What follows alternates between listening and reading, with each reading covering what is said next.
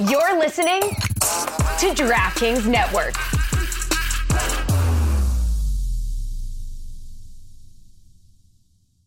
Mother's Day is almost here, and you can get her the most beautiful time tested gift around a watch she can wear every day for movement. Whether mom's into classic dress watches, rare and refined ceramics, or tried and true bestsellers, Movement has something she'll love. And right now, you can save big on the best Mother's Day gift ever with up to 50% off site wide during Movement's Mother's Day sale at MVMT.com. Again, that's up to 50% off at MVMT.com.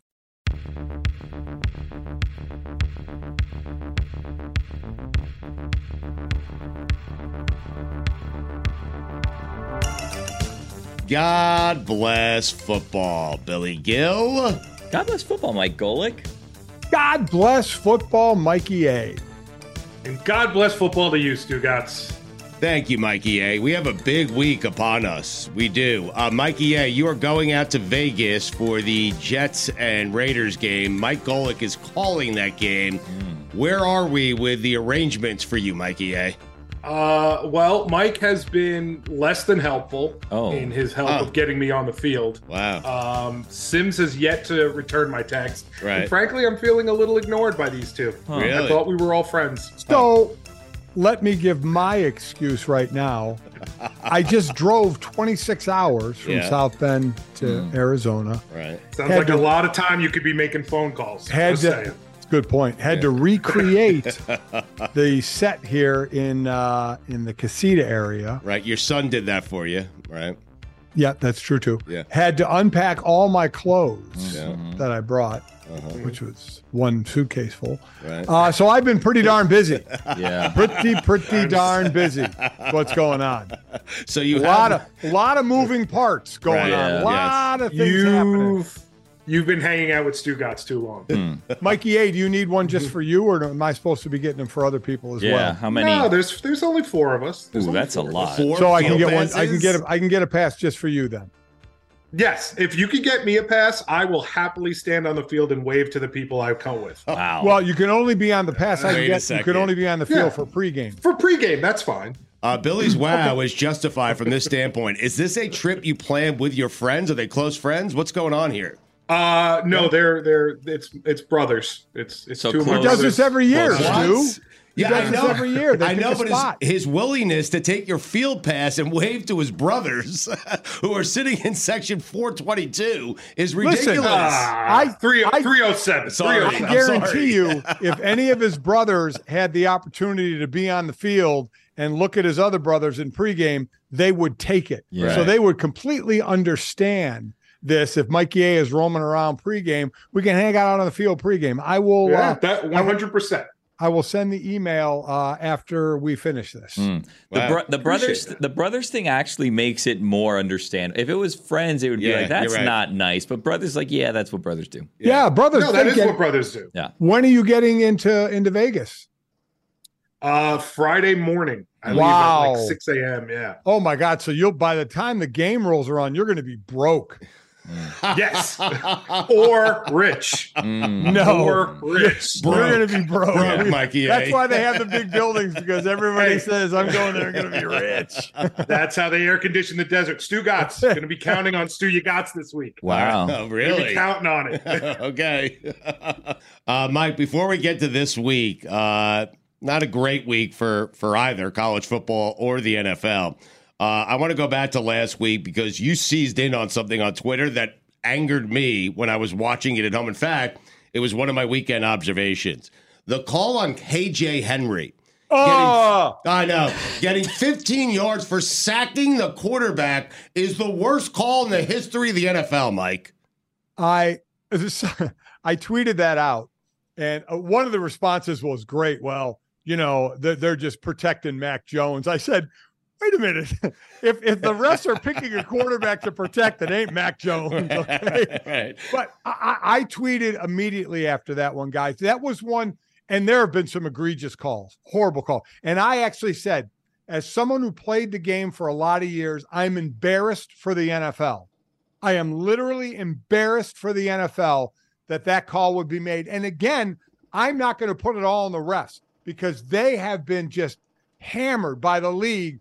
Protect the quarterback, protect the quarterback, protect the quarterback. And if they think there's a hit that's too hard, they're going to throw the flag. That's why I have said we already have replay for everything. Let that eye in the sky. You know how right now you can make a call and they can call down from upstairs and say, no, no, no, that wasn't a fumble or whatever. Let somebody look at that really quick. You could have looked at that a second later, even though that official doubled down after the game and said that was a penalty. Penalty. He's full of Right. that wasn't a penalty. Mhm. But have somebody review that and say, no, pick the flag up. That's a joke. And and I, I'm so sick of people saying, well, you know, you have to you have to break a few eggs to make an omelet. No, not when it's a sack fumble, not when it's a, a, a hit and a sack on a third down and you're off the field, not when it's you hit the quarterback when he's throwing and it's picked off, and then all of that's reversed because of a lame ass call like that that just negates anything you did and gives them 15 yards and a first down. I, I literally was. That's one of the first time, might be the first time I actually tweeted out and said publicly I was embarrassed to be part of the NFL. That's how bad that was. As a former defensive lineman who lined up next to Reggie White, next to Clyde Simmons, next to Jerome Brown, is Myles Garrett the best defensive lineman in football right now? I mean, that guy. Crazy. Mike. first off, I'd never have a shirt on in my life right. to look like that. Right. his athletic ability and, and and if you want to separate him, he's a true D end as opposed to edge rushers who are like outside backers who rush. But this guy still moves around. You're seeing it more and more. You're seeing guys move. You're seeing guys, and we've seen him from the standing position over a guard. You see a guy like Aidan Hutchinson uh, uh, lining up on both ends, or remember the old NASCAR from the Giants when you just had your four best pass rushers on that were probably D ends, and some of them were inside over the guards. You know, Aidan Hutchinson does that because Reggie used to do that all the time Right. go right on down the line and find the weak spot. So you're seeing more of that as well. You're letting these versatile players be just that. You're letting them be versatile. But that size at 6'5, whatever, 280, 285, Crazy. the athletic ability, the wingspan is ridiculous. The get off, the getting low, the leverage, the turning the corner, the use of the hands is just amazing. Yeah, I had said before the season, I picked Micah Parsons to be the defensive player of the year, and my son Mike picked Myles Garrett. Mhm. And listen, those not like you're going out on a limb, but when you're trying to pick that award, you're not going to go out on a limb. Myles Garrett is is absolutely unstoppable, and he's a guy. And when you get to this point, how great is it? You have to game plan. You know, you just can't let him go one on one all the time. You got to chip, you got to you got to bump, you got to double team, you got to slide to. You have to account for him on every single play. Mike, I don't like that you seem to not feel good about where your body's at. Like you said, look if you're- yeah. you said if you were Myles, you'd always have your shirt off. I feel like there's a lot of people around this country and you know internationally that see you and like if I look like Mike Golic right now, I'd be walking around with my shirt off all the time, myself included. By the way, I feel like you're in better shape than I am. Same. me. Yep. Yep. Billy, when I was when I was in the best shape of my life as a professional athlete, it Yeah. was one of the years I was with the Eagles. I was doing that bit on Randall Cunningham show called Golic's Got It, where I take like a lighthearted look at next week's opponent. It was on Randall's show. It was on TV every week. And there was a scene where they made a bunch of robot players. I won't get into it fully, Mm. but part of it, taping, I had my shirt off. I was bare chested Yeah. for this scene. Huh. And I did it, no problem. You know, pro ball player, don't care. I'm a pro athlete, man. Take my shirt off. Yeah, go ahead. Mhm. I watched that on TV and I almost threw up. Yeah, but, I said, "My God!" Well, I'm Billy's trying supposed to be find it the right best shape now. Of my life, but I feel like you're I look horrible. No, Yeah. but you're in better shape now. I feel like this Right. is it. This is time for you know. This is this is time for you to feel good about. Take your shirt off now. Yeah. and No. then you can look at it. You'll feel. Yep. You'll look at it. and You'll look, look at the progress that I've made from the time I was a player. Yeah. Try it again. Not Mike. happening. Try Yeah. it again. Come Yeah. on. Oh, there. Mike. Whoa. Whoa, You see? All right. A little higher. Mike, I am telling you, little you look great. I mean, Yeah. Look yeah. at those guns. Jesus wow. Christ. He What are you benching now? All right, I just cramped up. I haven't benched since I got my first, my second shoulder operation, which is a reconstruction in 1989. I haven't bench pressed since. Really? At the height, though, what were you benching at the Yeah. height? Uh when I did one, my one max in when I was with the Oilers, I think it was about 440, 450. I listen. I was not a very strong lifter. I mean, I didn't. I You what? a lot of guys. There were guys benching over five. Hell, Larry Mm. Allen benched seven hundred pounds. he was a freakazoid with with the Cowboys. I was glad I retired before I had to play against him. No, I mean that was at the absolute peak, Billy, of one time getting it when I was the strongest while my body was still okay. I have never been close to that since. I was not a strong lifter. Mm. There are so many guys that are so much stronger at lifting. Hmm. Mm. No, I'm not taking my shirt off. No, no, Take it off. Take it off. No. Hey, when I do it at home in front of my wife, she makes sure the lights are off. Okay. Wow, jeez. Uh, Mike, let's uh, let's let's switch over to college here uh, with Michigan. Where are you at with this? Now the NCAA is getting involved. The Big Ten's getting involved. The only one not getting involved is Michigan, which I love. Uh, where are you at with all this? So, so here's what here's what I think is going to happen. Michigan uh, or the Big Ten can discipline, but I still haven't read anywhere or seen anywhere or been told by anybody that they can do any more than fine the school or the team or suspend the coach. Right. Because we know what all the ADs who were bitching and moaning to the commissioner were saying. They want them locked out of the postseason Yes. right? And the commissioner's like to himself, wait a minute, listen, guys, having a, a Big Ten team or maybe two, if it falls possibly right in the college football playoffs, brings a hell of a lot of money into this. So that's not happening. And I don't even know if he has the, the power to say, you're not going to the postseason, meaning the Big Ten championship and or the college football playoffs, which is separate from the NCAA, by the way. So I don't think he can do that. So the most you're going to get, I would say, is a two game suspension. And you know what? It doesn't matter. I know Michigan's going to Penn State. Michigan's going to roll Penn State. I agree. Penn State has a good record. They're not as good as their record against top teams, as far as I'm concerned. They don't throw the ball vertical enough. Michigan is going to pound them. And they're going to win that game by double digits, in my opinion. And they're, they're going to beat Ohio State. They're going to go undefeated and they're going to be in the final four. So nothing is going to even. So I don't see the Big Ten doing any more than a two game suspension. And then, literally, I'm not being facetious when I say this. We'll get the NCAA ruling on this in probably 2026. They're that slow. right. Uh, I, I'm serious. no, I know. and- I know you are. It's funny. They'll vacate and- the and by the then. way, right. There was a great article in the Athletic by a coach, an assistant coach for a team that's not on Michigan's schedule.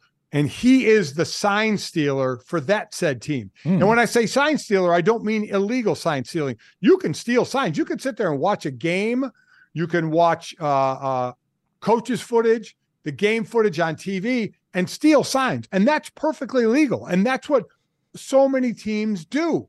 And this guy was saying Michigan just crossed the line. They left a paper trail. They were stupid about doing it. So they should get punished. But all teams do this. Right. And and and the one guy said, I heard Deion Sanders say that yeah, you can mail a a a game plan, but you still have to execute it. And this guy said, I wish we played Colorado. I'll show Deion just how how much of an advantage you have if you know the signals. And and you know why Every coach does it. And people say, is it really an advantage? Everybody wouldn't be trying to do it if there wasn't some advantage. Is it the absolute difference in every game? No, absolutely not.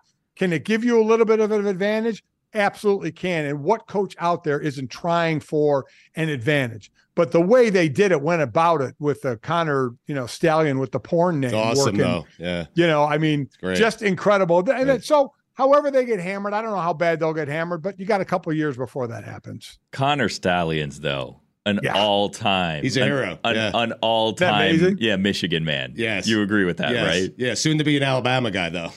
Oh yeah, he's, you know he's a gun for hire is what he is. I mean, but the whole I'm not going to cooperate. I'm not going to Oh. say anything. Like, Well, listen, that's why we're going to get a job somewhere else. He knows mm-hmm. stitches get stitches, man. He Right. ain't bringing anything up. Let's go to Mississippi and Georgia. Mississippi, Lane Kiffin. They go down to Athens this week, Mike. That's going to be a sneaky, tough game for Georgia, I think. Oh, I think it definitely is. Uh, yeah, I mean, I still like Georgia in this. I still think they can control the ball enough. We know with uh, um, with Mississippi and what Lane Kiffin likes to do. You know, have the quarterback. Uh, who was it? Uh, Jaxson Dart. Uh, whip the ball around. He's got eight or what, sixteen or eighteen touchdowns and only a handful of interceptions. Um, so I, I, I kind of they they've run the ball more than they've thrown the ball, which would be good to be able to control the ball that way. Um, but I, I still like Georgia overall. I think it'll be closer. I don't know what the spread is on this game. Uh, I, I'm not sure, but I think It's, it's, Georgia minus 10, game. somewhere in that neighborhood, Mike. Minus 10. Oh, it is about to still around double digits. Yeah, huh? I, yeah, I, nine. I don't. I don't think it'll be a double digit game. I, I think Lane will, will keep a little closer than that. All right, Utah. Any shot at Washington? Washington, big win last week. They're undefeated. So- They're, they should be in the playoff. We'll see. Well, well, the thing about them is right now Oregon is playing better. What a what a juxtaposition we're going to have Crazy. if Oregon and Washington get to the Pac-12 game and Oregon beats Washington. Now, each of their only losses has been to each other. Right. But Oregon's was late. One of the, the last game right before the final playoff push, the p- final four are made. Washington has not been looking that great. Now, Utah, I don't know if their offense can put up points the way USC's offense did, but Utah is known for their defense without question. Um, so that's going to be the big matchup to me because Penix Jr. and those 2,000 yard receivers from last year are back and just what they're able to do offensively. They're going to score points. I don't think Utah can keep up with that. So I, I see Washington continuing on. Oregon and USC. That game's at Oregon. Um, no, you're saying no. The defense is no, so Oregon's bad, playing Mike. too well Yes. right now. Yeah. I, I think or, Oregon's playing better than Washington right now. And I, I picked Washington in the beginning of the year to be one of the final four. And I'll still hold that because they're right there and going to have the shot for it. Oregon's playing so well right now. And USC's defense is awful. I know they fired uh, Alex Grinch, the defensive coordinator. That defense had been awful. We know the offense at times can put up points. So there were a couple of games, a Notre Dame game and the one after that, that where um, Caleb Williams struggled a bit. So we have seen them struggle at times, but for the most part, they can put up pretty good points. But Oregon's defense is pretty damn good defense. They get to the quarterback, and their that USC defense is not very good. So I think Oregon is really peaking at the right time. So I think this will be I, I think this will be a comfortable win for Oregon. Mike Clemson. I mean, what happened? Clemson? Wow, Billy, that was uh, obviously Tyler from Spartanburg, the call-in guy for uh, for that that ticked off Dabo, Yeah. is going to take credit Lit for fire, the win, yeah. Yeah, he saying did. that that he, should. jacked he up coach Clemson. uh, Yeah. Dabo for this. Speaking Listen, of speaking of fire, hot seat for Marcus or no, not one bit. So No. don't, don't even Okay. start it, or I'll reach through this Just microphone and punch in the face. asking. So um, Fair question. Clemson was not as bad as four and four. They've had a lot of turnovers, and Notre Dame played a bad. They, they didn't play well. They just the, the offense has been kind of spinning its wheels for a bit. The defense had been playing lights out, absolutely lights out, um, uh, blitzing and putting pressure and creating turnovers. And they weren't they weren't at that level against Clemson, and they needed to be more at that level because the offense had been sputtering a little bit, and they just weren't there. I Notre Dame had the running game go, going early with Audric Estime, and it, it wasn't going in the second half at all. Credit Clemson, and, and it was one of those we just got the tickly applications from Notre Dame Mm. for all the possible bowl scenarios that they could go to, Right. anywhere from the freaking Pinstripe Bowl to the Fiesta Bowl. That Yeah. was the options. Well, now take all the New Year's Six bowls out of it. yeah, you because- can cross off the yeah, Fiesta they, Bowl, they won't get into one of those. now. forget about that. Where does this right, Mike, for you in, in terms of all time disappointing seasons for Notre Dame? yeah, it has to No, be up I there. mean, listen. Oh, I- Mike, you, know, were it- Mike, you were so happy you had the quarterback. You were ecstatic. yes. yes. Mhm. Yeah, yeah. I was just I thought the offense would, would run a little smoother than Mm-hmm. it did. It did not. Um, but you know, I look at the losses. They were right there with Ohio State. Could have very easily won that game. hmm The freaking Louisville game, man. That one, that one, that one surprised me a little bit. I'm not gonna lie. Right. Um, but like I said, I thought they played Ohio State really well. This Clemson one, they just they played bad. So I think they'll win their last two. They'll end up nine and three. You know, is it the greatest season? Absolutely not. Is it the worst? No, not at all. I'm I'm still a believer in Marcus. Sam Hartman won't be there next year. Will they go in the portal to get another quarterback? Or they have this guy, Steve Angeli, who, who throws a great ball uh, as well. Will he be the guy? They have a couple of four or five star quarterbacks in the next couple of years uh, that are coming in. So, no, I, I think he recruits so well. Let's give him time to get a recruiting class through to see where he's going to be. All right. Mike, I'm looking it up. It looks like you might, you guys might be back at the Tax Slayer Gator Bowl this year. Could be, could Yeah. be. And Play like uh, a I went last year today. Yeah, because you it was get- against Darius Rucker, South You're Carolina. going back to Jacksonville this year, or gonna pass no, on that one? not unless I'm in. Not unless I'm in the owner's suite with another star who gets us in there, Hmm. like Darius did. All right, Mike. We uh, we appreciate it as always. Check him out, Gojo and Golic, eight to ten a.m. on the DraftKings Network and wherever you get your podcast. Sunday Night Football, Westwood One, Jets and Raiders with Mikey A. What a weekend, Mike! Hmm. Let's go. God bless football, Golic. God bless football, one and all.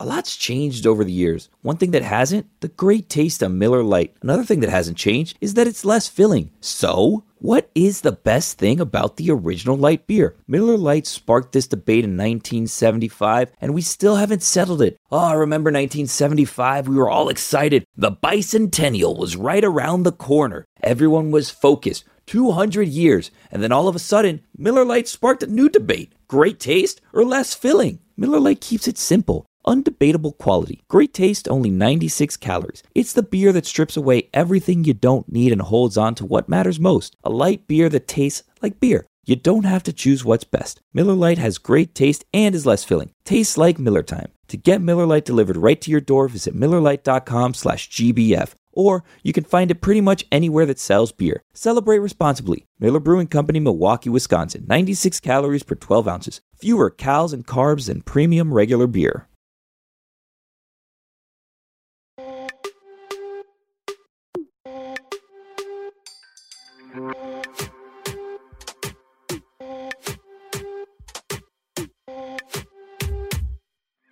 Billy, Yeah. very exciting. The authority of college football. He is the authority on college football. He is Paul Finebaum. Got to know him a little bit when we were at ESPN. Not as not as well as I would have liked to get to know him, but uh, he is a fascinating guy, and he is the authority on college football, on all things college football. Uh, Paul, do I have that right? Uh, I think uh, I will. I will. I will. I will agree to that. I like that. well, of course you will. Uh, check out his show three to seven every day on the SEC network. Paul, is Michigan good? What's that? Is Michigan good? Yes, I, I do think they're. I'm sorry. I, I, That's okay. I have. I haven't been asked a football question in so long. I was a little caught off guard. Right, because all you're all you're doing is answering this on the about conversation. uh, they they are. I'll sound like one of these talking heads on ESPN now, but you know they're very well balanced. Uh, they've got a good quarterback. They've got two great running backs. Um, and and they have a really good offense. Uh, Having said all that, there's no way really to support what I just got through saying because right now Michigan has played a collection of high school teams, uh, junior high teams, and one or two really good uh, military institute teams. Finally, Saturday they see they see a legitimate opponent. They see Penn State. Now they don't have a legitimate coach in James Franklin, but they're a legitimate football team. Please expand on James Franklin. I love that. You just threw that in there, Paul, and that's what I love about you. You give the information with a little hot take. James Franklin, will he ever win a big game? No, uh, and you know I'm, I'm not going to give you the qualifier. Well, uh, that could all change Saturday. That's not going to change Saturday. Oh. That's why I said what I did. I mean, this guy has one legitimate victory in ten years, and somehow, and I want him to. If he ever, if he ever gets fired and becomes a a talent agent, I want him representing me. He was able, like two years ago, to leak his name for Southern Cal and LSU and all the Michigan State, all these other schools, whatever. And, and he was able to get like a hundred million dollar deal, and he still hasn't done anything yet. I mean, try. I, I was about to say try doing that in our industry, but there are a couple of people that are getting away with that in our industry. You're looking at one of them. Well, I, I, I didn't want to be the the, the guy that, you could have said it though, got Paul. invited to the party and, and started uh, you know pointing fingers. I mean, I, I I respect you guys, not much, but some. Well, we appreciate it. What what little you what little respect you have for us, we appreciate that little respect. Well, I mean, first of all, you guys did something for me that nobody's ever done. You had that. Uh, you have to re- help help remind me. I'm getting old. Uh, what that little thing was? Oh, the in fine old bucket. studio. yeah. Yeah, I mean that that that gave me a lot of cred. Uh, you know, when I traveled the country. Paul, is it crazy to you that Alabama somehow has positioned themselves as this scrappy underdog story this year that's just kind of hanging yes. in there and maybe they'll just make it? It is a true genius of Nick Saban. Uh, and y- you guys may remember the third week of the year, Alabama went down to South Florida, played in the rain, and uh, Milroe did not play. The new narrative on that is that Nick, this is callers to the Finebaum show. Um, it's it's not a Mensa club, but it, it's this is what they said uh, that Saban did that purposely. Oh, Uh, he wanted to prove to his assistant coach Tommy Rees uh, that his guy Tyler Buchner from Notre Dame couldn't couldn't couldn't play, and by doing so, uh, he now got everybody calmed down, and Milroe was the starter. That's not exactly the way it went down. Milroe uh, was very uh, petulant, I'm told, after the Texas game. But it's a good narrative, and when you when it comes to the legends of the game, and Nick Saban is the biggest right now, it's the new narrative. It's the new story. Saban has this all figured out, and he also has, uh, to your point, the the underdog thing worked out. I mean, nobody expects that. Nobody expected Alabama to beat anybody this year, and they have just simply rolled up a bunch of wins. Now, do they have a what I would call a great win? No. Uh, they've beaten Ole Miss at home and LSU at home, and Texas A&M, which is about a four or five or whatever lost team on the road. Uh, so far, uh, they've done about what Alabama always does. But they have a chance for a great win, and that's if they get that win, they're in, right? Yeah. Oh, absolutely. Yeah. And, and they're capable of it. And I just want to be clear on this. This is according to your callers, okay? He put a quarterback in who's not his best quarterback, risked another loss to South Florida, which would have been very embarrassing, just so he could be right. Mm-hmm. Right, that is correct. And by the way, it, it it's not only. Uh, I have a friend who's a radiologist who uh, was listening to me on Monday, and and I kind of scoffed at a caller, and she said the guy's absolutely correct. I'm saying I'm. I, I hope I hope if I'm you know got some kind of growth going on in my brain uh, that you're not the radiologist reading the X-rays. The thing that you guys are not taking into account, though, is Coach Saban's in complete control. He's not going to get to the point of a loss. He'll get you right up to the line, and he'll make sure they don't lose the game so that he can prove that point. Yeah, and, and by the way, Nick Saban is, is, afraid of Tommy Rees, who's I think 31 years old, right? Uh, and he's the offensive coordinator. I mean, I could see maybe Saban uh, having difficulty a year ago with Bill O'Brien. Uh, Remember Bill O'Brien? He of used to be a well-regarded coach. Yeah. He's now with the Patriots. Um, but but I can't imagine him caring what a 31-year-old offensive coordinator thinks of him. All right, Paul. Thank you so much. The the Paul Finebaum Show, three to seven Eastern on the SEC Network, and all over your college football coverage everywhere on ESPN. Paul, we do appreciate it. We miss you, sir. Pleasure was mine.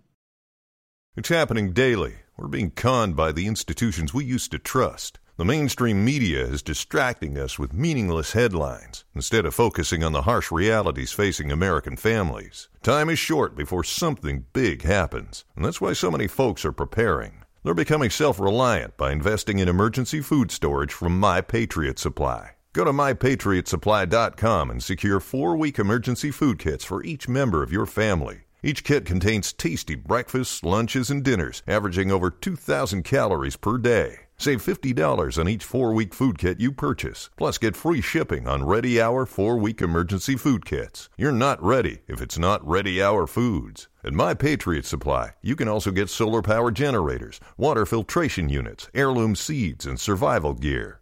Order by 3 p.m., and your unmarked boxes ship the same day. Shop MyPatriotSupply.com today. MyPatriotSupply.com.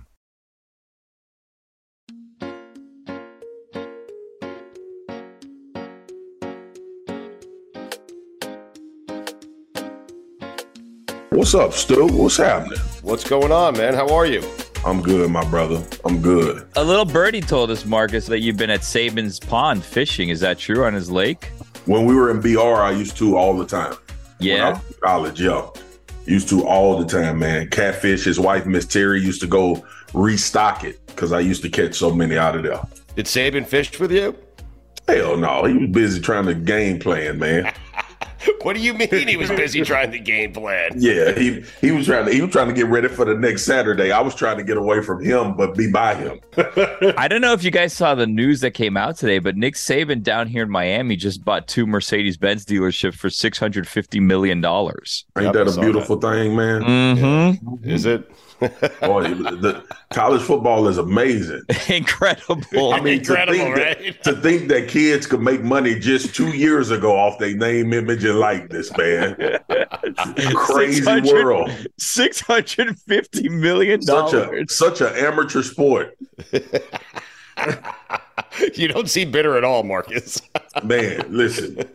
And I love, I love him. I, he he has a lot to do with how my life was able to turn out with football.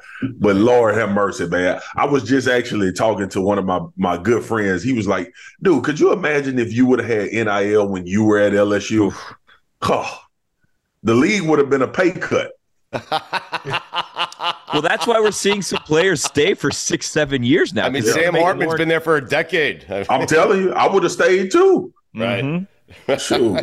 You're going to arrive at that place, right, Marcus, where the offers from college to stay in college are going to exceed the offers, the rookie contract scale in the NFL, and guys are going to decide to stay in college longer, I'm right? Stay, I'll, I'll, stay one more year. Listen, right. it's, it's, about to happen to um, it's about to happen to a lot of these women's women's basketball players. Yeah, mm-hmm. like that's a real thing. Um, yeah. but yeah, hey man, you fight for what's good, and what's good is happening for these kids right now. I heard you're going back this weekend to celebrate the 20th anniversary of your championship.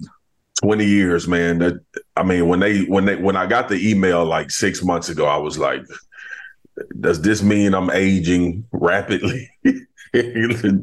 20 years since that national championship. Yeah, but I it am, does, Marcus. I'm sorry. Yeah, I know, Stu, I know. Stu, I did not need you to reiterate that. Okay. but nah, man, it was uh it was it was it's it's an honor, man. It's it's absolutely uh fantastic. And see the guys too, man. Like I haven't seen a lot of my teammates in 20 years almost.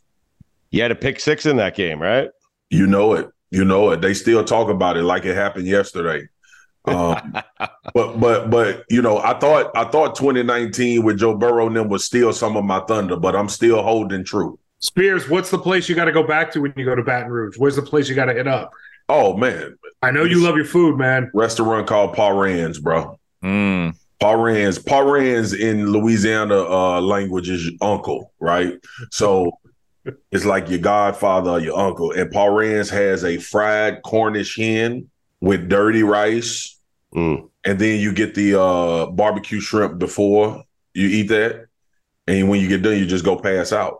You got to have a drink too. Like right. this, this will be the first time I have a drink in, I don't know, two years, but I'm definitely going to drink. So I'm gonna probably be drunk, guys. That's okay. I enjoy it, man. It's your 20th anniversary. Hey, man. for you. You only get one of them. Mm-hmm. Uh, by the way, when you were at Saban's house, like we had Jalen Hurts on, we've had other guys on. They tell us, you know, tales of Saban taking him out on the boat and trying to throw him off the boat on a on a float on a raft behind it, like water skiing. Did he do that to you? Nah, Stu, we we didn't have them types of body of waters in Louisiana. You get your ass ate up by alligator, you get thrown off a uh, inner tube. no, he would do it at Saban's house. Saban would do it at Saban's house. That's oh, he would do it. Oh, at the lake behind Yeah. his house. No, so you know we were in Louisiana at that time, man. All he had was he had a little pun. He didn't do all. You know, coincidentally, he didn't do all of that with us. The the, the guys mm-hmm. from Alabama get much better treatment than we got. But he was He didn't still have trying to Alabama money. yeah, and he was still trying to uh, put his skin in the game. Now he just an OG vet, so he can do what the hell he want to do. well, he is. He's buying Mercedes dealerships. Yeah, two of them. Don't forget two. Two of them, 650 million. Uh, Marcus Spears is an NFL analyst for ESPN who appears daily on NFL Live and weekly on Monday Night Countdown. Uh, we t- we talked about basketball for a moment there briefly. I don't think people realize, uh, Marcus, you were I think Gatorade Player of the Year for Louisiana Yeah, uh, in high school playing hoops. Like, how close were you? Was there ever a decision, hoops or football, and how close were you to playing hoops? Oh, hundred percent, hundred percent. It was a, it was a, it was a big deal. Um, my, if I would have played basketball, I was going to go to Georgetown and play for John Thompson. Wow. Um, they recruited me, gave me a full, full uh, offer and for a full ride to go play, but Georgetown football program, um, didn't didn't exist. So I think for me, it was it was a decision made by by default. But I got recruited everywhere, Stu, Duke, Carolina, Syracuse, all of the schools, all of the blue bloods. Um, but it- coincidentally, and, and a reason for it, like at that time, the football programs weren't good at any of the high level basketball schools. Oh, you wanted to play both, right? I wanted to play both. I wanted Yeah. to play both. Um, I th- and, and if I would have fully committed to basketball, I don't know where it would have taken me, but I know for sure I could have had an overseas career. Right. Um, but you know, NBA, I played with a lot of guys and had a lot of the skill set and did a lot of the things that guys from my era went to the NBA and did for a long time. Um, so there's no doubt in my mind I could have played in the NBA. Just don't know how effective um, or how long of a career it would have been. But I definitely had the skill level and the ability to play play there. That's amazing. So the NFL felt like a you felt better about making it in the NFL For sure. a longer period of time than you did in the NBA. For sure. Boring, you know, injury obviously was always a thing that I would talk about with my my close friends and family about, hey man, you know, the NFL career is short and you know, I had real con- and I don't get into it much, but I had real conversations about like if I'm gonna play basketball or football. It was like it wasn't like, oh, you're a football player that play basketball really good when you decide to play back. It was like, no, are you going to be a full committed basketball player and go to the next level, or are you going to play football? And honestly, like we were so broke when I was growing up, I knew football was more of a sure thing for me, barring I didn't get injured. I knew that I had the ability to like get drafted highly and get money right off the bat. And really that was my that was my goal in college. I know I know it's blasphemous to say, but I went to college to go to the NFL. I didn't go to college. I wasn't thinking about a degree and all that shit. Okay, right. Yeah. It I was a bridge to the NFL. Yeah. That's it. Yeah, I did. I did. I was I was good in school, very smart. Um, but school in college for me was more of a necessity to be eligible than it was. I, wasn't going in classes with like, oh, I can't wait to get this engineering degree. I went to class like I have to pass this so I can stay eligible and play and get to the NFL. What do you make of what's happening with Michigan here? It's crazy, man. I don't. So initially, I didn't. I downplayed it because I'm like, everybody still signs. We all know that as a football player. But when you start uncovering the layers, and I think it's about the length, right? Like the lengths they potentially went to in order to steal signs. Um, and I think that's the part that you get to a point where you're getting an unfair advantage. And I'm a big integrity of the game guy because and not for some politically correct reason or the NCAA. All you want as an athlete is for it to be an even playing field within the parameters of how much information you can gather that may give you an advantage, right? So what I mean is we sit in the meeting room all week long to get ready for a game. And if I see something while I'm in that film session from a player or a coach or something that's going on, and I pick up on that and it becomes a theme, you damn right I'm gonna tell everybody, hey man, when the quarterback, I'll give you an example. So when we used to play Ben Roethlisberger when he was in in in Pitt, right? And every time Ben would get under center, his uh, either his left or right heel would be up off the ground a little bit, and most of like a lot of times when quarterbacks get the snap, their heels are flat footed. So they'll get the snap, they'll back out flat footed and get ready to throw a pass. Well, Ben, right before the snap, he would just raise his heel up an inch or two. And that's how we knew the ball was about to be snapped. Wow. So in in like in years of playing Pittsburgh, after the games, we would them them guys would always ask us, like, bro, how are y'all getting off the ball so fast? And we never told them. But it was because Ben was 6'5, 260. Right. He had to get momentum going before the actual snap came to get back into his drop. So, Stu, that's the type of football, like you can't get into that on TV, right? But that's the Right. type of film study and little things that we would look for when we played. All right, Marcus, I don't mean to put you in a bad spot here. I really don't. I know you're going to see him this weekend, but I am wondering, you love LSU. Like, you Yeah. love LSU, man. Guys who went to Yeah. LSU, they love that school. But Stu, you know I ain't gonna lie to you. Just ask the question. All right, Brian Kelly, the right guy? I don't know yet.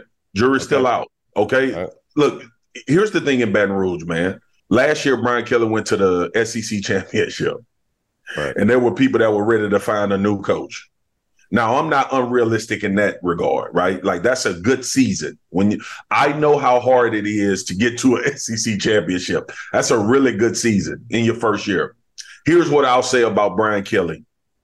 He has a winning history. But your winning history at LSU don't matter unless it's national championships.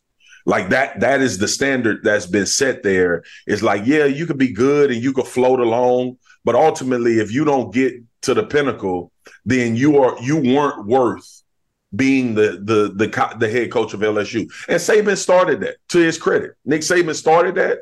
Les Miles carried it through. Then Ed O came in had the greatest team in LSU history. And now Brian Kelly, who left Notre Dame having success, been, being to national championships.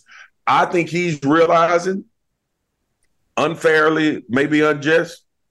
Hey man, we're not enamored with a 10 win season. Like nobody, we all gonna leave feeling like crap if we win 10 games and don't have and play in the not the knock bowl games, but play in the Capital One Bowl. Right. You know, so I, I think the jury is still out. And it's new, right? Like Edo was so Louisiana, dude. It was gonna be so hard to follow up from a from a palpable, from a feel standpoint. This is one of our own. Like you can't come in with that type of thunder, especially after Edo won the national championship. How we talked about his voice, the like he was a dude right? So Brian Kelly is buttoned up. He's clean. He comes from Notre Dame where people don't curse and pee on the side of the street, right? So it's just a different, it's a whole different element for him. And I think what you do in the first couple years at LSU is you have to show that you are trending towards having dominance. And this year was a step back from the previous year.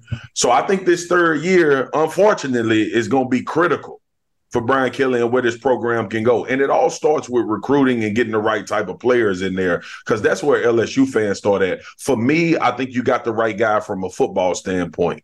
The jury is still out if he can gather that that Louisiana kind of flair that that really puts you over the top. Don't you think for one second in 2019 when they went on that run and went undefeated and won a national championship that Ed O persona didn't have a lot to do with wins. It had a hell of a lot to do with how them dudes played and how they won games.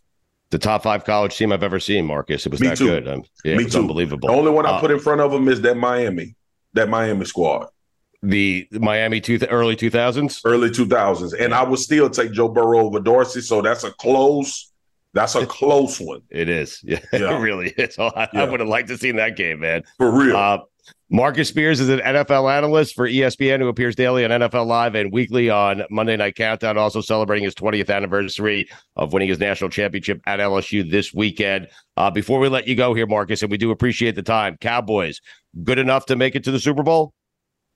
nope. Really? Nope. Um, let me say this though. Th- this is why football is hard because there is always luck involved in getting to a Super Bowl. Always. Like, dude, we we we analyze and we love to find these weaknesses and strengths.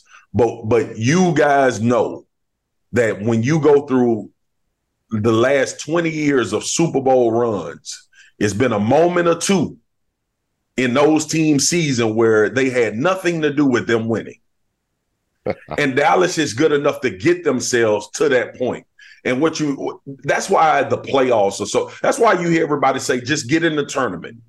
Just get in the tournament. And the great thing about football is the best team doesn't always win. The 2007 Giants were not better than the New England Patriots, brother. You know what I'm saying? Like that's Yes. just the way it goes. So Right. I But they think- were that day, right? they won that day. So when you ask me, are they good enough? Yes, because if if things go the right way, if you saying straight up, are they the best team? No, Philly's the best team in the NFC as a whole. When you start talking about twenty two guys on the field at any given time, but can Dallas get to the to the Super Bowl with things going? Yeah, I don't think they're gonna beat no. I don't think they beat the top tier teams just straight up down for down going. But a turnover, a fumble, a kickoff return, um, some terrible pin. I mean, we saw it la- the um the game against Philly. Do you get a defensive pass interference, and then you get a rough in the passer, and you end up on the seven yard line, Yeah. right? Dallas don't have nothing to do with that. No. But I mean, didn't. Marcus, Marcus, remember the Rams won it, and that you know Tampa Bay should have picked that pass off from Pick the pass off, dude. I'm over. telling you, Right. Jimmy Right. Garoppolo misses a wide ass open wide receiver to beat Kansas City in the first. Right. Like, Yeah. so it's just Kansas City don't have nothing to do with that. The receiver is behind your secondary, and Jimmy Garoppolo had time to throw the ball. Right. They didn't make the play. You didn't do anything to affect that, right? So it, it always takes that, man. Like, and and I think, um, you know, when it comes to Dallas, the the issue that I have because I want them to win so bad, Stu. I want y'all guys. I want them to win a Super Bowl so bad. I am going to rip the desk out of the floor on first take if the Cowboys win a Super Bowl. I'm a, I'm gonna destroy the the freaking studio. But the, the, the thing is, man, um, is when you look at Dallas and you ask, do, well, do they have what it takes to get to a Super Bowl? Player wise, they have some pieces. They it never goes their way, bro. Like this is what we've been talking about. It never goes our way. It, even when I was playing, we we are kicking a extra punt and Romo fumbled the snap. We are going we are going into New York in the playoffs and we have beat them twice in the regular season. And they we, they beat us in the playoff and go win the Super Bowl. Like so Dallas man, it's all it's I don't know if we cursed. I don't know what it is, but um yeah, I, I, think I think a little luck is gonna have to be on their side, but it has to be on everybody's side. They'll get in the tournament though.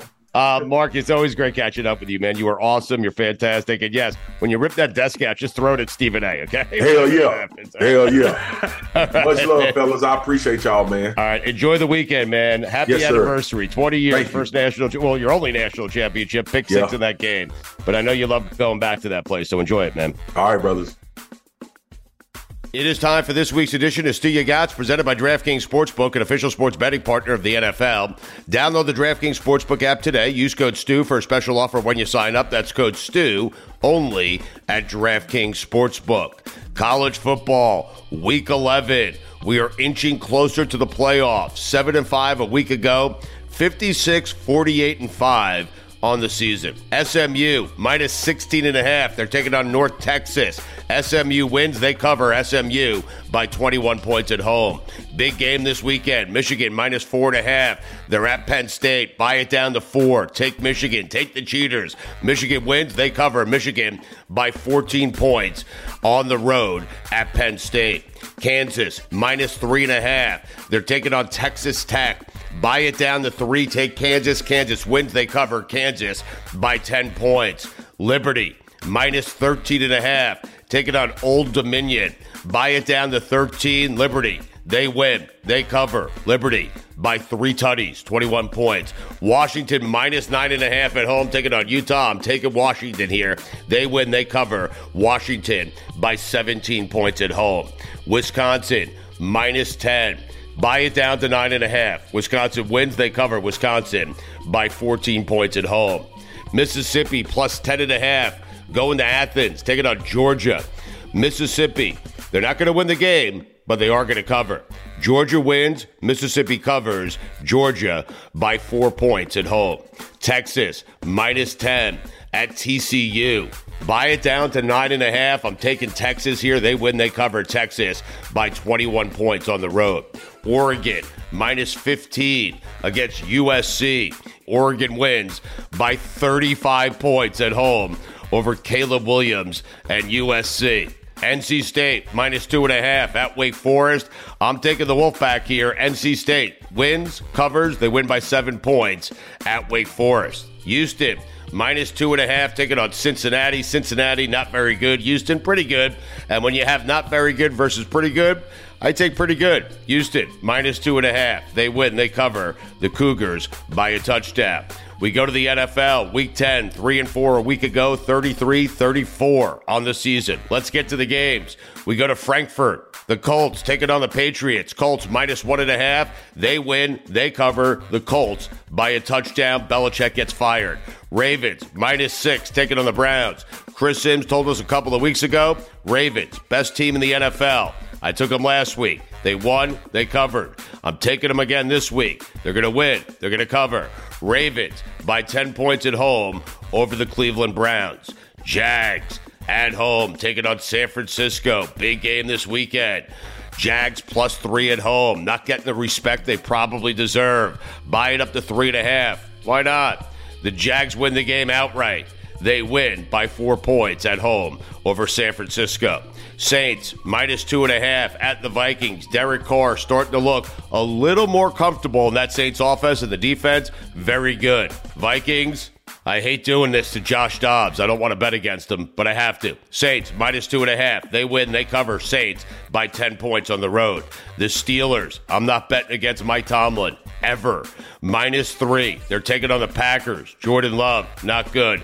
Buy it down to two and a half. Steelers at home. Steelers win. They cover Steelers by a touchdown over the Packers. Chargers, plus three. Taking on the Lions. That game is in LA. Lions, really good. Chargers. They're getting there. Uh, I would buy it up to three and a half. I do think the Chargers are going to win the game outright. I do. The Chargers win the game by four points at home. The Giants, they're bad. They're taking on the Cowboys. They're good. The Giants, they're starting Tommy DeVito. it's a big spread. Cowboys minus 16 at home, but I'm taking them. Cowboys win by 24 points over the Giants. Commanders plus six at Seattle. I like the Commanders. I like Sam Howell. He gets sacked a lot, but he also makes a lot of great plays. Commanders. They don't win the game. Seattle wins by a field goal, but I'm taking the Commanders here. They cover the spread. Raiders plus one, taking on the Jets at home. I can't bet on the Jets anymore. Okay? This is a win win for me. Raiders are plus one. They win, I win the bet. Jets win, I'm happy. Doesn't matter. I'm taking the Raiders here. They win by four points at home. And finally, Denver plus seven and a half at Buffalo. I don't know what's going on in Buffalo. They're going to win this game, but they're not going to cover. Buffalo by four. Those are the picks, everyone. Good luck. What's up, Heartbreaker? Heartbreaker, huh? Breaker, Mm, breaker yeah. of hearts. Yeah. hey, it, it was a collective effort um, to break your hearts, so it wasn't just me. You can't blame me. Well, I should thank you because you let me off the hook with your charity. I mean, I appreciate it. Man, oh yeah, what was I forgot? What was the? He uh, said the that he- I- I said Oh, if no you don't touchdowns? score, I'd give you $2,000. There was no agreement. there was no agreement. There was hollow promises. Oh, you went out and did two. You went out and did two the hard way, Austin. Good for you. Yeah, there we go. Thank you for Yeah, letting it me off the hook. It was man. uh, Yeah. It was a rugged win. I'll say that. You know, defense came through, and so did special teams. Uh, offense, we got to get our butts going. Um, I can't drop the flipping ball. Gosh, I had like three drops, which was which were killer. Two on third down, and one that had some room to run. So, um, guess what? We got another week to get back. To get myself back in a rhythm, um, and we'll we'll put it together versus uh, versus Detroit. Austin, it's uh, it's so funny. Congratulations, by the way. You have a Sunday 420 game, like a normal game. Finally, congratulations to you. Finally, Yes, finally, yeah. yes. This last couple couple days man, have been wild. Like we had time change, right, which pushed it all back another hour, and then we went to the East Coast, and then so after the game we stayed out there, and then flew back in the morning. It feels like my body is just like, what is happening? Because the time change, and now we're back in, you know. Uh, in New York, and now we're flying back, and now I'm back. And now we have another day off, and so my body's like, "Where's the routine at?" And so finally getting back into the routine, you know, today and tomorrow. So yeah, I feel like I just time traveled there for a little bit. I'm glad you. Uh, I'm not. I'm not glad that you dropped the ball, though I was when you were dropping them. To be honest with you, but I'm What's glad, wrong with you? I, I don't know. I'm a Jet fan, man. What do you want from me? Hey, I mean, That's the fandom right there speaking. I get it. I get Thank it. you. But I was thinking because I love to get inside the athlete's mind. Like I imagine, even after a victory, record four and four, team is starting to play a little bit better. You mentioned the offense; it has to get better, and it probably will. Uh, but I was guessing that even in that scenario, two touchdowns, a victory, you had a good game. That the thing that you walked away with from that game was the three drops, and it's going to bother you for the rest of time. Yeah, for sure, for sure. You know, as as a competitor, you're trying to compete at the highest level. There's there's no excuse for you to have routine plays that don't get executed. And if you continue to do that, you get yourself run out of the league. And so there's a standard that I have to hold myself to, and I do. And so yeah, it's something that I got to get corrected and make sure it never happens again. Um, and so for us, that's that's how you have to play. That's the that's the mindset that we come with every single day. And if it's not your mindset, then you're probably not going to make it far in this league. you had that touchdown celebration, that little dance. Like, was that the first time So for he- that? here's what was going on. Okay, so good. I was trying to get something. He had six uh, of them.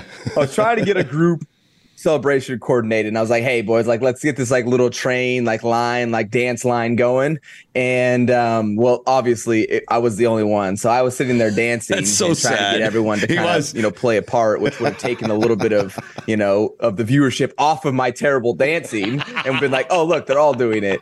Instead, I just look like a damn fool sitting there doing this little skip hop thing, and so I'm like, "All right, screw, it, I'm going back to the air guitar."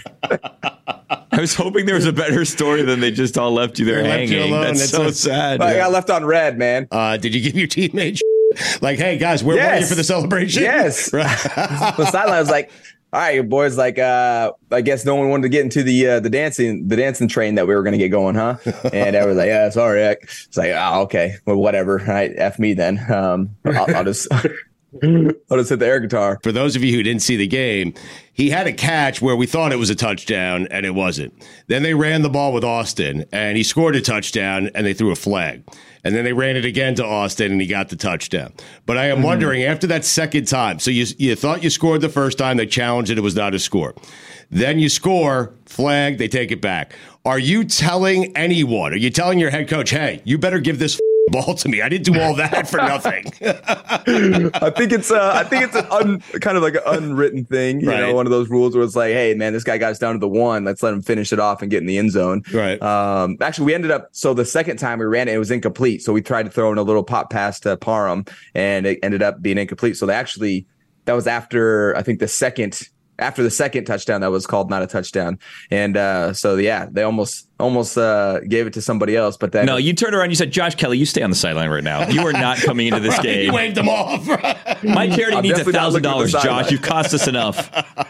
I'm not looking at the sideline, that's for sure. I- I'm- unless Josh is running on, you're like, "Heck, you're out." I'm like, "Okay, now get out." But uh, yeah, if you're down the one, you definitely want to make sure you finish uh, in the end zone. If you, especially if you're the one that got you down there. Is it the kind of thing where I don't look at the sideline because if I look, then they might we might catch eyes and they'll pull me out. Like I don't want don't don't Yes. call on me, so I don't look at. Yeah, the I believe Yeah, that's one what of it those. For sure, yes. for sure it is. You know, it's like when the teachers, you know, going around looking for someone to call on, and you're just like head down, like not me. You're running up, spotting the ball. You're like, "All right, guys, let's go. Let's It's a very passive aggressive Yeah. way of saying I'm not coming out, coach. right, right, exactly. It's, yeah. Wait, so Austin, how does this work? Because you're the captain of the Chargers, you're such a great leader. And so you mentioned Breece Hall before, and he's the next big contract.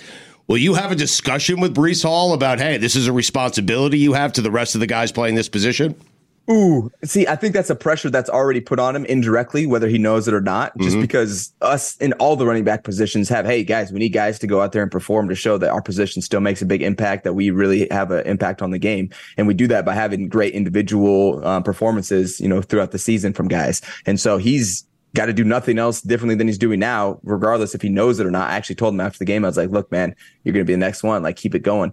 Um, and for him, he's not even thinking about it, probably anyway. But he should be, Austin. year, but he should be, Uh, right?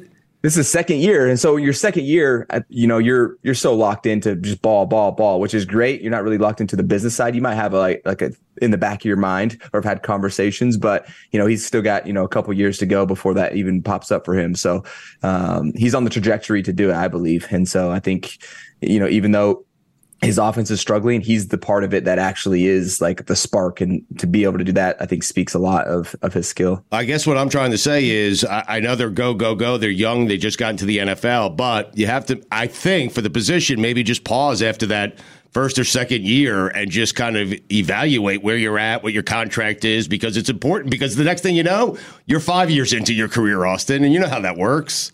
Yeah. And it's important note that there's transparency in between us as players as well when we when we're just running backs in general talking about these things. And you know, with the current landscape of agencies, um, really kind of pulling us all into our own corner, um, a lot of that conversation is lost, and a lot of that information about what teams are thinking is lost.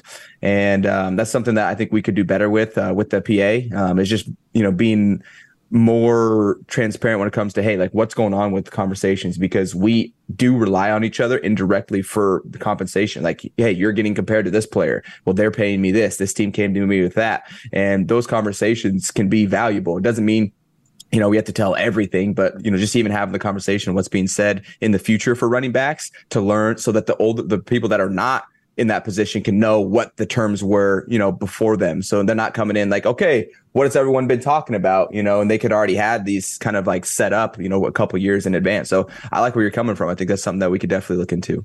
Do you get asked by other running backs from other teams post game any kind of advice and stuff? I know we've seen it a few times this year. Like, do you get that?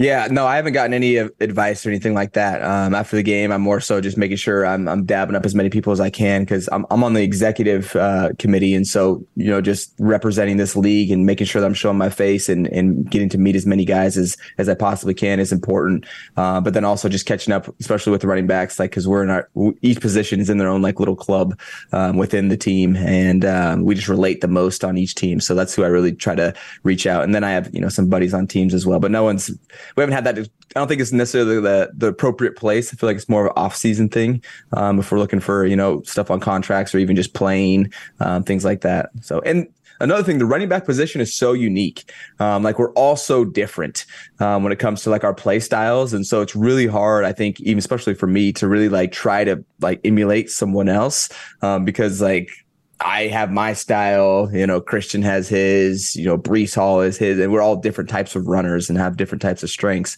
So um, there's some some variety in there, some factors that we have to account for. How do you also handle Austin like players union and CBA and stuff like that? Because like the NFL is different than the other sports in that when you guys are doing collective bargaining, the stuff that's being done for the future won't impact you. So, like, if you guys take hits now, it's really impacting you. So, it has to be hard as a player in a position that, you know, you get banged up so much and in a sport where the average length of the career is so small that it's hard not to be selfish and try to give up long term benefits because I want to get mine now. But I think and Austin not think about the future. I think he thinks it's part of the obligation you have, I would guess. Yeah, and we have we have ways to protect against that. Um, just because there's in our structure the executive committee, which is 11 members that are voted on um, and, and voted upon from our board, which is a rep from each team. So there's 32 people uh, voting reps for for the entire um, NFL as far as our teams, and so that's where you have those bigger bigger discussions talking about the different levels of of priority issues whether it's contracts whether it's you know the cap whether it's benefits. And so yeah there's going to be some things that benefit me right away. There's things that i might not be able to you know you know uh you know, uh, be able to get involved in with like the the cap continuing to go up every single year and minimums being raised, and so like those the people in front of me are going to have more benefits than I did. Um, but that's why this game has been around for so long is because leadership has done a great job of not only taking care of the guys right now, but setting up an infrastructure to help and house the guys going forward. And the game continues to get more and more popular. So there's more resources to go around. So things get more complex as of benefits of money, of what you do with this, what you do with that. And, uh, you know, we're in a position, you know, with, with the board of reps and the executive committee to try to come up with the best solution that we can, um, try to hold on to the gains that we've made. And, you know, this not, it's, every 10 years that this thing gets changed. So it's it's not like you're going to make huge changes every single time. It's a lot of incremental growth here and there um, to try to make this game safer and more profitable for for us as a whole. So yeah, there's a lot. There's a lot, but for the most part, I would say we've done a pretty good job protecting ourselves and continuing to to stay safe, and then get our guys um, as much as we can as far as benefits and compensation. Uh, there were reports that the Jets defense, uh, the Jets offense, excuse me, was apologizing on the field as they were coming off, and the defense was coming on. The Jets offense was apologizing to the defense. Did you hear any of that? I didn't hear the apologizing, but I mean, we were doing the same thing. I'm like, I'm trying okay. to get you guys some points, man. Right. Like, like we're trying. Like, keep keep going, boys, because uh, it's a team game. Seven was enough. Seven was enough, Austin. That's all you needed, right? but the special teams got the first seven, right? Yeah, they did. Yeah, they did. And so, yeah, I definitely I feel their pain. I okay. feel their pain when the defense is playing, you know, well, and you just can't get it going, and you go three and out, and you put them right back on the field, and you're like, oh, guys, I'm sorry, like, like ah, we're trying, like we're trying. Um, and but I think the most important thing is, you know, I'm hoping they're staying together. I'm hoping they're, you know, coming into the locker room either today or yesterday and, and, making sure that, hey, okay, let's try to move forward. Like obviously we had some issues, but you know, us as an offense, we have to make sure that we stay together because if it starts get, turning into this drama show, then it's going to make it even worse than it already has been for them. So, and look, they're four and four, so they're sitting in the same position record wise as us. So, right. I mean, they have everything in front of them that we do.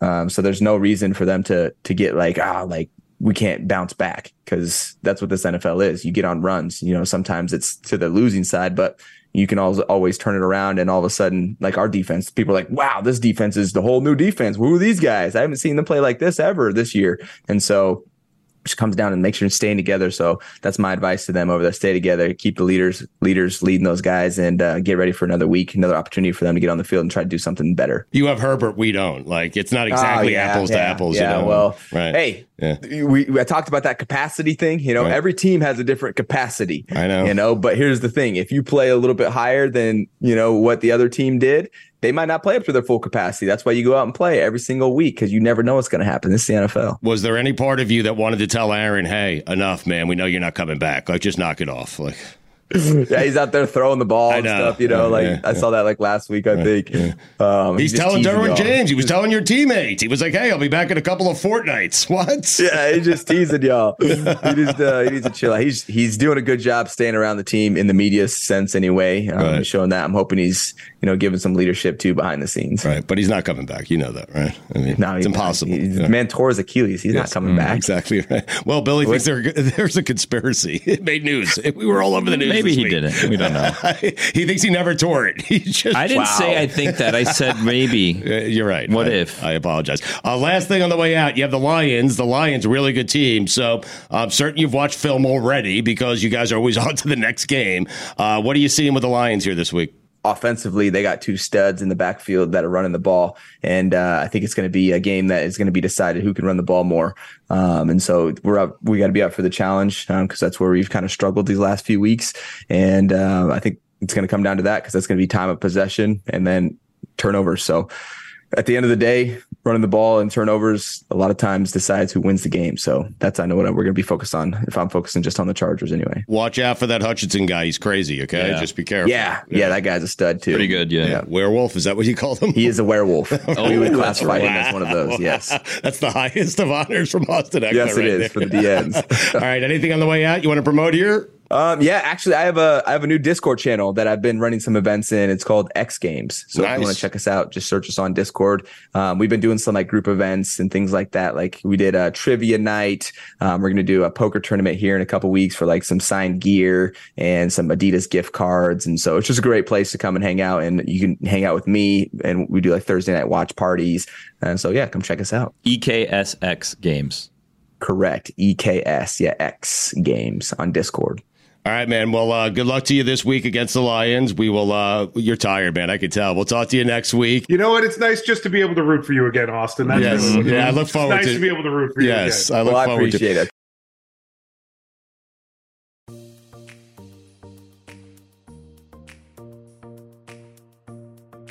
Simms, have you recovered yet from the beatdown that Billy Gil gave you last That's week? He feels bad happened. about it. He's been Oh, he's been my- texting me oh, all week. He feels awful about it, Chris. Nah, yeah, I don't. I don't care. Like you said, it's just it's what we do. I don't even remember what he said to me last week. He said something about me sucking, and that's okay. Whatever. He sucks too. We're all good. I love your guys' relationship. Why do you want us to not like each other? I don't understand this. Like, no, no, no, no, Billy. people- I keep trying to tell you're you a, that you're Chris, a divider. That's You're what wrong. You are. No, I'm the divider. I didn't say he was bad at football. You did. Okay, yeah, don't lash yeah, out that's at me. That's right. Own up Right. to it. Look in the mother mirror and say I did this to myself. Here's the thing. I like Chris. I'm not gonna blow smoke up his ass. You know? Right, right. And we understand Thank that. you. So I'm not trying Yeah. to divide you. I just, I, I've been telling you for a while that Simms really likes you. He loves you. Yeah. And I thought it was a ridiculous thing to say. And so did you that he wasn't very good at football. That's all. right, right. Billy, Billy, I, I, I love you, Billy. I'm usually Yeah. on your side. Yeah. What's that over your shoulder after you said you weren't going to blow smoke up? Is that what? What is Well, that? A Chris yeah, Simms jersey? Right. Right. Why can't I support him? He's my friend. Yeah. Right. And then, I What's- mean, you can't get mad at me for my job and what I did. I mean, come on. We just came on here and we were having audio problems. It was the only thing he's got to worry about today. Well, so, I mean, he in just threw three interceptions before the first quarter ended. I mean, not good. In fairness, you Zach didn't Wilson, pay. You, what? You didn't pay your internet bill yesterday, so we had to change days for you. no, it wasn't that. Man, I, I, I caused a I caused a fight in my house yesterday. Okay. Why? Well, because I was calling my I was my iPad was glitching so much, right? Because I had had it off for a while. So it's like it was making these updates and and getting back on you know Apple Home sharing and iCloud backup. That like simple things like hooking up to Zoom. It was like my internet or whatever. There was so many things downloading on it. It was glitching. Right. So then I couldn't even. It was glitching so bad. It was asking me for my Apple ID password. I was putting it in there and it wasn't even accepting it. So I was like, wait. I'm calling my wife while I was having you guys waiting, thinking like maybe she changed the Apple ID, something happened, let me get it, whatever. She wasn't answering and she was out with a friend and I kept calling. Oh, she was pissed at me that I called. So, yeah, you guys owe me one. Holy crap. we owe you one.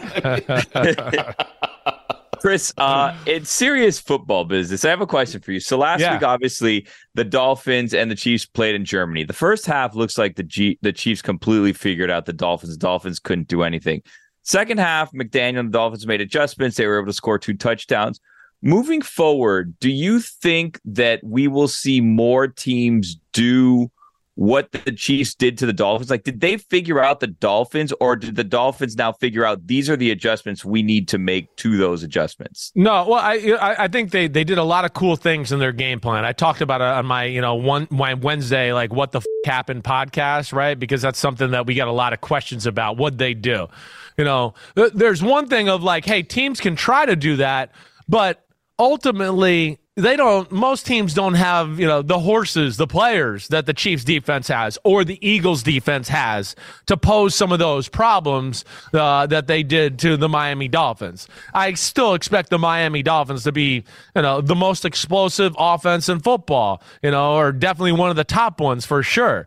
But what we're seeing here is that when they play good defenses and again you heard me say this after the eagles game you know when you take away some of the tricks from, you know, the McDaniel scheme, right? Oh, hey, oh, we want to throw screens to Tyreek Hill. Oh, they're all over it. Oh, they fumbled and they picked it up and ran for a touchdown, right? You know, none of those plays, none of the McDaniel specials, trick screens, draw plays, oh, shovel pass, you know, other than the reverse, nothing worked in the game, right? And and then again, Kansas City's defense is awesome, Billy, where they got great corners so they can they can go every now and then and go, we'll play you man to man. It's not like, you know, we're gonna do it every play, but if we do it, you know, a quarter of the game or twenty percent of the game, our guys are good enough to hang in there and and we got a feel for you. you know, and then they got a great defensive coordinator who's ultra creative. Steve Spagnuolo is one of the best in the game, and to me, always does something that I talk about when you play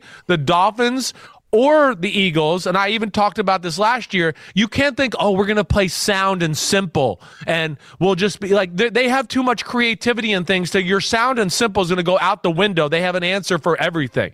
So you got to be willing to take some tactical chances and go, like, okay, I might leave this area voided here, but through my studies, it doesn't look like they attack here a lot. I'm going to blitz the corner on one of the first plays of the game. Or I'm going to blitz the corner again when they bring in a tight slot or some other creative blitzes that they were very good at throughout the game. So most teams aren't going to be able to pull it off that way, too. And most teams, uh, and added to the great secondary the Chiefs have, you know, like Philadelphia, too you know, the Chiefs have great team speed, so Tyreek and Waddle don't look as fast when they're out there against those teams. But the other problem, too, Billy, is that you know, your offensive line, your run game can't even get going against some of these elite defenses. That's what we're seeing. They lose the physical battle against the Eagles and the Chiefs up front, too. And that's another big piece of what makes Miami so special is, oh, you know, you're worrying about all this, the screens, the passes, the pop passes, the the plays down the field, and then you're playing pass defense and they run the ball for 15 yards off the edge and another 20 yards up the middle. And those teams don't have to compromise themselves because they got enough good players up front front and the back end to kind of do it all a little bit. And from what you see, is that a correctable thing for Mike McDaniel, or is that just like the team's Achilles heel? Like that's their personnel. No, it's that that's their personnel. What he's going to have to do is try to figure out ways of what's going to be my next thing with some of these great defenses, whether that's keeping extra guys in the block every now and then or coming up with some different run schemes or whatever that they're going to have to figure out to, yeah, move the ball against these better defenses in football. Because that, that, that to me is the concern with Miami right now. It's just that are they going to feast on the poor all year and really struggle against the upper echelon teams in the league, right? You said two scoring drives, right? They really only had one. The other one was what? They got the ball at like the 20 something yard Yeah. line off the strip sack, right? So, you know, there, there's certainly some things that concern me against the playoff football teams when Miami has to go against them. But Sims, do you buy into that? Because the Dolphins, based on the schedule, the the, the schedule the next five weeks is really soft. The Dolphins are going to be ten and 4, 11 and three, something like Yeah. that after Right. after they get through the next five games. Uh, but you have concerns about them not being able to beat good teams headed into the. They're going to be a playoff team, Chris. They're yeah, going to they're have to definitely going to be a playoff team, right? I'd be, you know, I'd, I'd be surprised if they don't win the AFC East, right? I mean, I know it's not like a given, and Buffalo's still good, but yeah, when I look at late in the year schedule and start to look at the Cowboys and the Ravens and defenses like that, I go, oh yeah, they're, they're, I worry about one the good enough players to gamble and play man to man every now and then, Right. The pass rush and the defensive lines that can overwhelm your front a little bit. And to what I tell everybody when I talk about the Dolphins on my podcast, there's three things that I beat into everybody's brain. Take away what I've heard you heard me say, the McDaniel specials, the screens, and all those cute plays that, you know, bust 50 and 40 yard gains. You take that away, that's one thing. You got to dominate the edge in the run game. They love to run the toss sweeps, the toss cracks, get out there with their track stars, and all of a sudden they rip off 40 yards up the sideline on a run game play, right? So those are things we saw Philly and Kansas City stop both of those. And then what that does to me in the kryptonite of Miami is you get them to third down. Third down, they're not very good for being as explosive offensive football team. I think they're below average as the rest of the NFL. And that's one because of the pass protection. Two, because, hey, defenses, you don't have to worry about all the McDaniel trick plays on a third and seven, right? And then, and then also Tua is not a great, oh, I got to stand in the pocket and throw a laser on third and 10. That's not his cup of tea. And that's where you're seeing the three losses. That's kind of what teams did to beat Miami. Uh, Chris, you told us like three or four weeks ago that C.J. Stroud might be the best rookie quarterback you've ever seen. Uh, what do you do after last week? Like, what can you Yeah. say? I mean, no, I, I mean it's it's like really I I, I say it and like. I, I, you know, me, I'm a football historian, and I'm going back through my head, going like, I don't know if I've ever really seen this like this.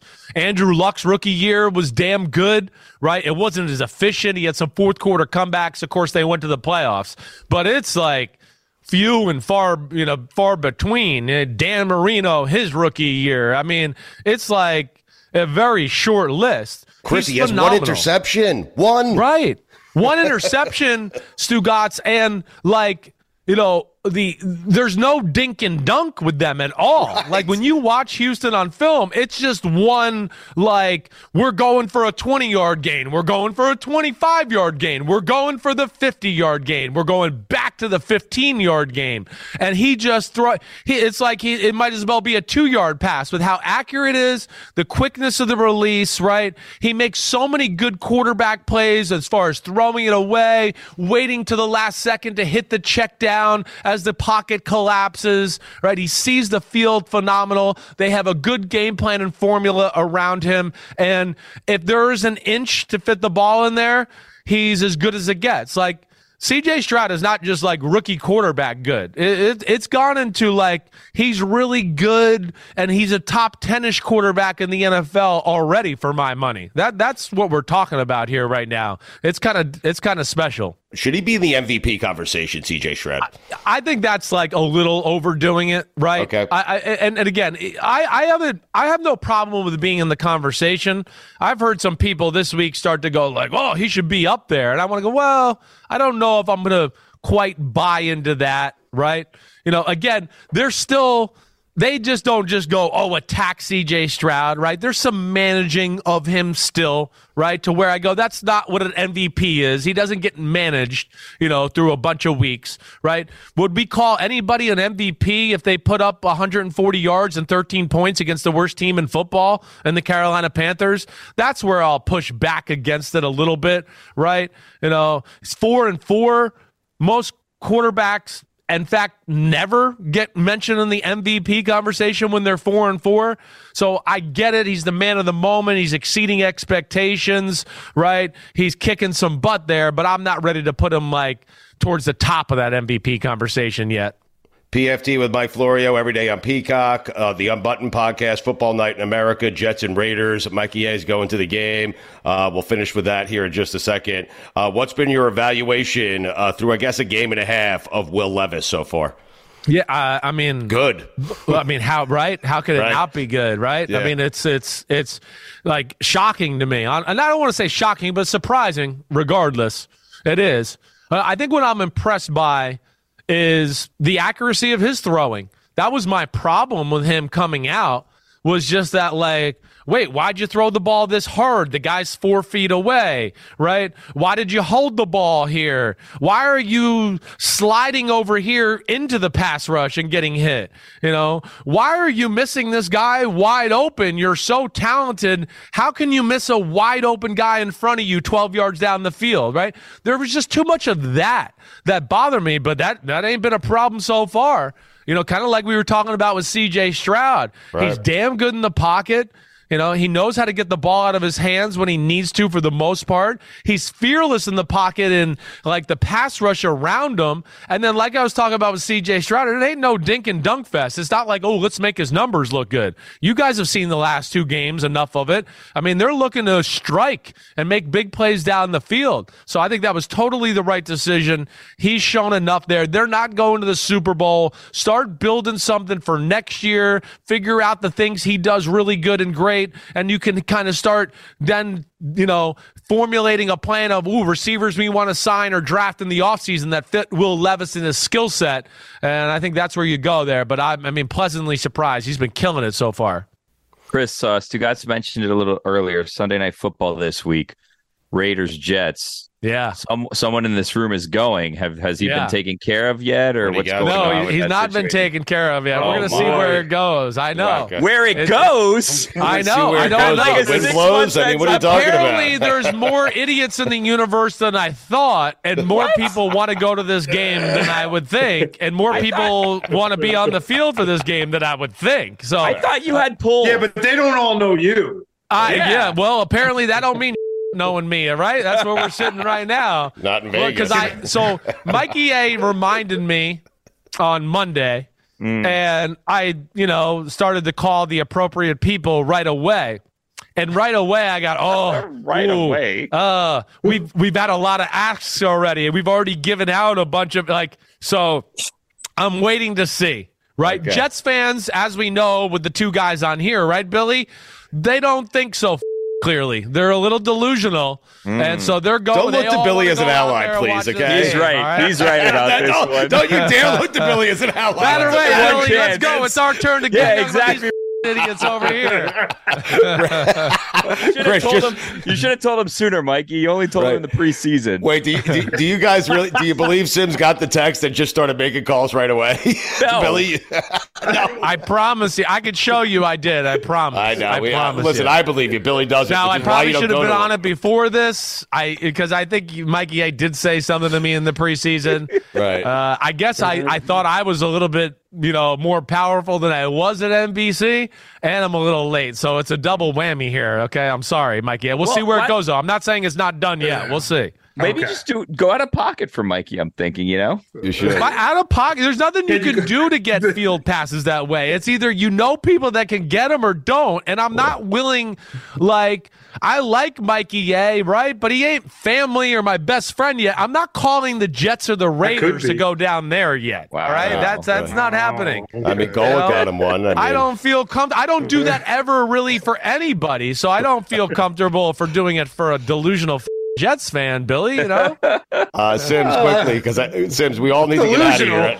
I need to get him out of here. Just give me a second No, here. you need to get out of here. Just be real. It ain't me. It's you. It's personal life. Stugotz time. You got somewhere to go as usual. Hey asshole! I mean, how about your iPad stuff? We're all it's cracking. The whole the band is, is falling apart. Me and Chris are closer than There's too much before. ego. F- you, We Billy. are. Okay. too much ego. Everyone wants to talk. I mean, Jesus Christ. Kyler Murray decision to start him. Good one, bad one. No, I think it is a good one. You got to see what you got here. You got to see what he looks like in your offense. You know, they got to feel or get a feel for whether they believe in this guy to be the future of their football team. It's a big decision. You know, you don't just give away Kyler Murray or just go throw in the white towel and go, oh, we're getting somebody else. He's got too much talent to do that, right? We've seen enough good out of him to where you just don't give up on him. They got a creative offense. They got some personnel that fits him some people that can really run at receiver, right? I like the what they do on that side of the ball. They've been running the ball pretty damn good this year. So, you know, they got to figure out is he the guy of the future, right? And then we can use all these draft picks we got next year to fill in the team, or is he not the guy and we got to use these draft picks to get a quarterback we want? I think that's the the decision over the next 10 weeks. Uh, what'd you make of uh, head coach Robert Saleh being stumped when asked why they haven't gone to Trevor Siemian yet? I, I, don't know. That to me, you know, is a one of the issue. Like I love Robert Saleh, you know that. I mean, I, I love the energy in which they play with the Jets. Their offense, we know, stinks and all that. But th- this would be my one flaw with Robert Saleh. You guys have heard me say this before. Let's people and young guys in the locker room talk too much and give everybody the State of the Union. Where I want to go, they shouldn't be talking to anybody or giving anybody the State of the Union. That stopped this year, but.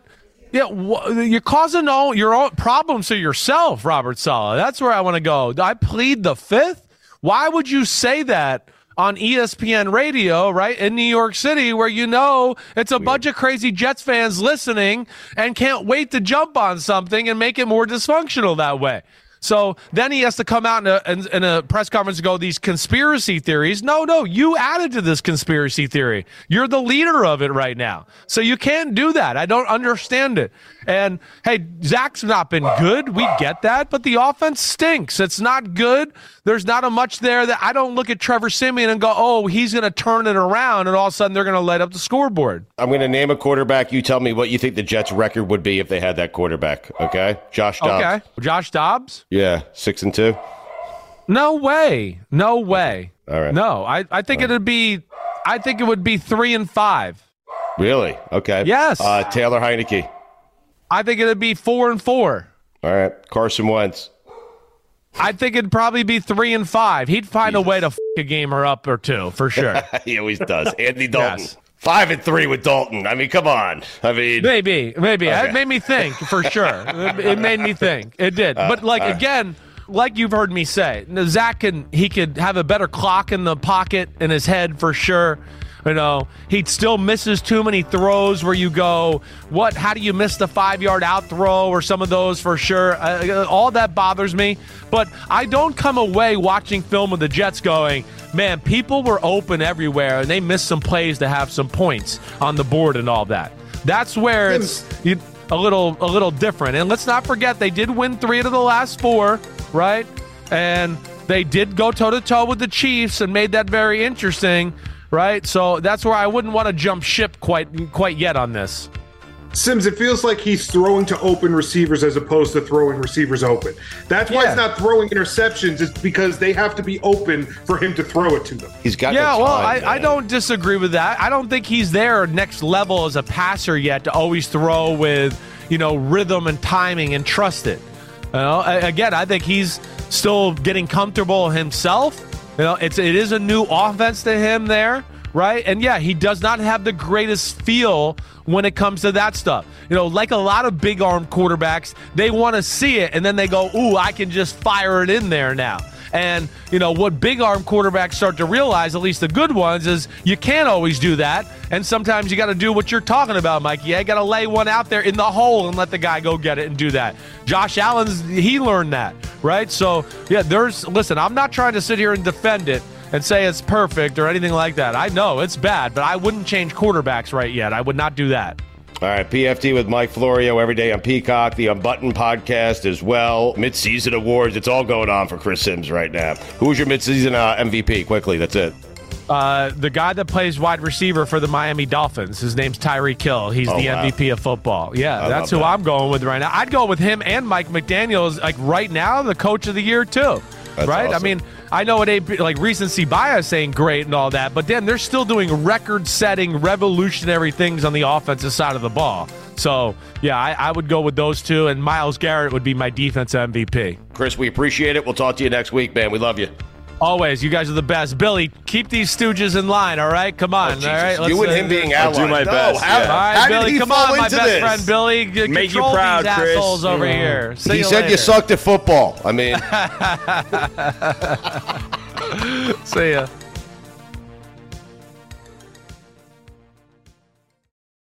A lot's changed over the years. One thing that hasn't, the great taste of Miller Lite. Another thing that hasn't changed is that it's less filling. So, what is the best thing about the original light beer? Miller Lite sparked this debate in 1975, and we still haven't settled it. Oh, I remember 1975, we were all excited. The bicentennial was right around the corner. Everyone was focused. 200 years, and then all of a sudden, Miller Lite sparked a new debate. Great taste or less filling? Miller Lite keeps it simple. Undebatable quality. Great taste, only 96 calories. It's the beer that strips away everything you don't need and holds on to what matters most. A light beer that tastes like beer. You don't have to choose what's best. Miller Lite has great taste and is less filling. Tastes like Miller time. To get Miller Lite delivered right to your door, visit MillerLite.com slash GBF. Or you can find it pretty much anywhere that sells beer. Celebrate responsibly. Miller Brewing Company, Milwaukee, Wisconsin. 96 calories per 12 ounces. Fewer calories and carbs than premium regular beer. For the ones who work hard to ensure their crew can always go the extra mile, and the ones who get in early so everyone can go home on time, there's Grainger, offering professional grade supplies backed by product experts so you can quickly and easily find what you need. Plus, you can count on access to a committed team ready to go the extra mile for you. Call, clickgranger.com, or just stop by. Grainger, for the ones who get it done.